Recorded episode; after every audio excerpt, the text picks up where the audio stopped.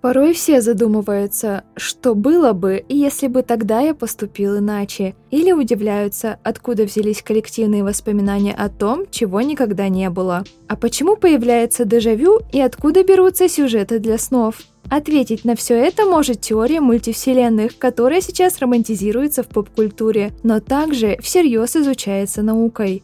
В этом выпуске мы расскажем три главные теории о параллельных мирах и почему они сейчас так популярны в сети. Вы слушаете подкаст «Однажды в интернете» от Интерсвязи.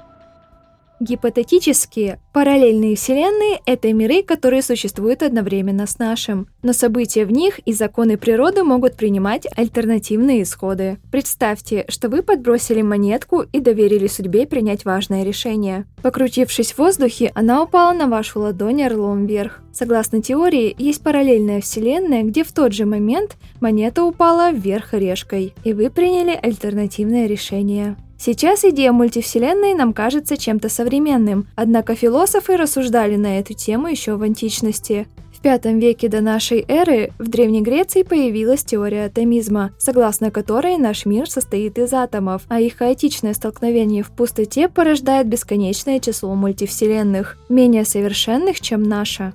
В другой части древнего мира, в Индии, полагали, что наш мир один из многих, и каждый проходит бесконечный цикл создания и разрушения. Однако научные гипотезы с обоснованием существования параллельных миров появились только в 20 веке. Первопроходцем был знаменитый физик Эрвин Шрёдингер. Его фамилия широко известна благодаря мыслительному эксперименту под названием «Код Шрёдингера». В 1952 году ученый ввел понятие суперпозиции. Так он назвал явление, когда частицы одновременно находятся в разных состояниях. Именно это и объясняет эксперимент с котом Шрёдингера – а мы еще сильнее упростили его на бытовом примере. Представьте, что вы уронили телефон экраном вниз. Пока вы не поднимете его и не увидите экран, он одновременно и цел, и разбит, то есть находится в двух состояниях. Его истинное состояние становится известно, когда появляется наблюдатель. Позже идея мультивселенных проникла в литературу и кинематограф. Фантазии на тему, что будет, если встретить альтернативную версию себя, набрали популярность в последние годы, благодаря фильмам и сериалам студии Marvel. А мы собрали главные теории мира науки, которые пытаются объяснить, как образовались мультивселенные. За теориями параллельных вселенных стоят известные имена, и одну из самых глобальных придумали популяризатор науки Стивен Хокинг и его коллега Джеймс Хартл.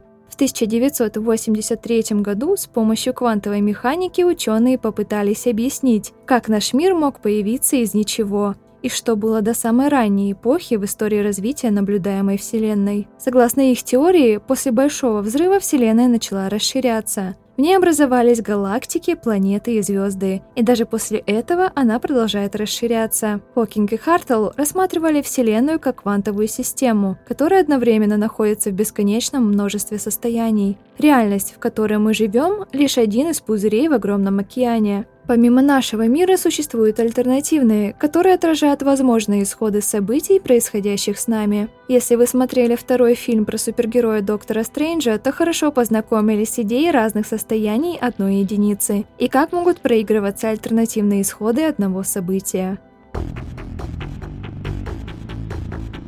На параллельные миры смотрят и с точки зрения математики. Так, ученый Макс Тегмарк предложил гипотезу, что наш мир — это математическая структура.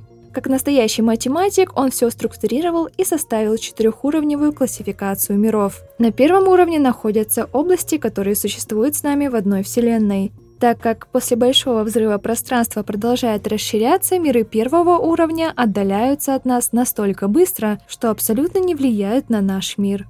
На второй уровень Макс Тегмарт поместил вселенные пузыри — они образуются, когда пространство расширяется более интенсивно.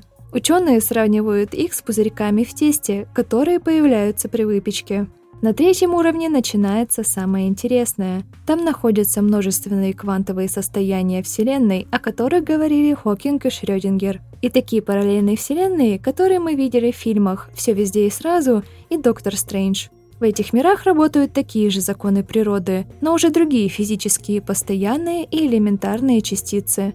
Четвертый уровень самый сложный. Там находятся миры, которые кардинально отличаются от нашего. Третья теория – теория струн. Одна из самых сложных для понимания.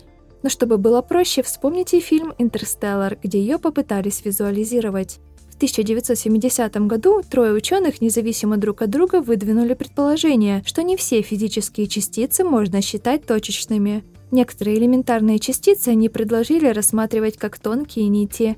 Понимаем, это действительно сложно представить и осознать потому что струны, о которых говорится в теории, не похожи на то, что мы привыкли видеть в физическом мире. Это невероятно малые, вибрирующие нити энергии. Они извиваются, сжимаются и растягиваются. По мнению сторонников теории, из таких струн состоит все сущее в нашей Вселенной. А теперь объясним, при чем тут параллельные миры. Согласно общепринятой теории относительности, мы живем в четырехмерном измерении. Измеряем мир четырьмя величинами шириной, длиной, глубиной и временем. А теория струн говорит, что измерений может быть 6, 10, да хоть 26. Но мы все равно осознаем только 4 из них.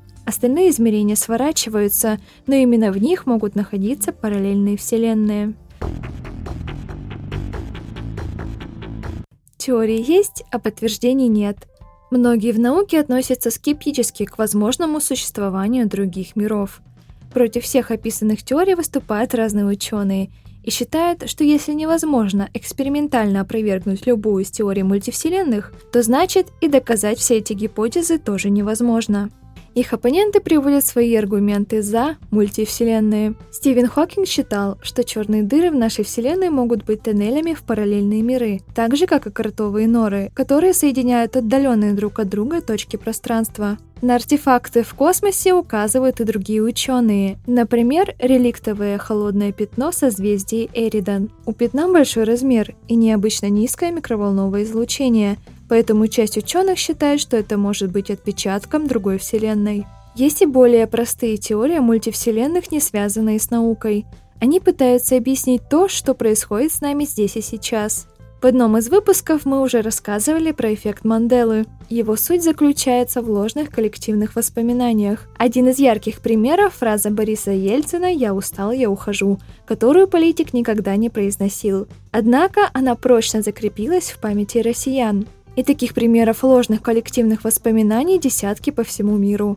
Узнайте о них всех в выпуске, который называется «Эффект Манделы. Почему мы помним то, чего не было». А согласно теории мультивселенных, эти ложные воспоминания пришли к нам из альтернативных реальностей. Возможно, где-то Борис Ельцин действительно произнес эту фразу в новогоднюю ночь 1999 года.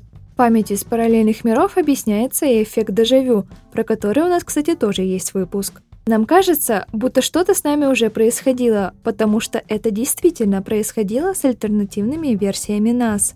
Ну и, пожалуй, самая мистическая теория предполагает, что сюжеты, которые мы видим во снах, это отражение того, что происходит с нами в альтернативных мирах. Многим было бы интересно познакомиться с версией себя из параллельной вселенной. Или узнать, по какому сценарию могла пойти жизнь, если бы подброшенная монетка упала другой стороной. Еще больше теорий и интересных историй мы готовим в новых выпусках нашего подкаста «Однажды в интернете». Подписывайтесь на него и на страницы интерсвязи в социальных сетях. Мы снова встретимся в следующем эпизоде.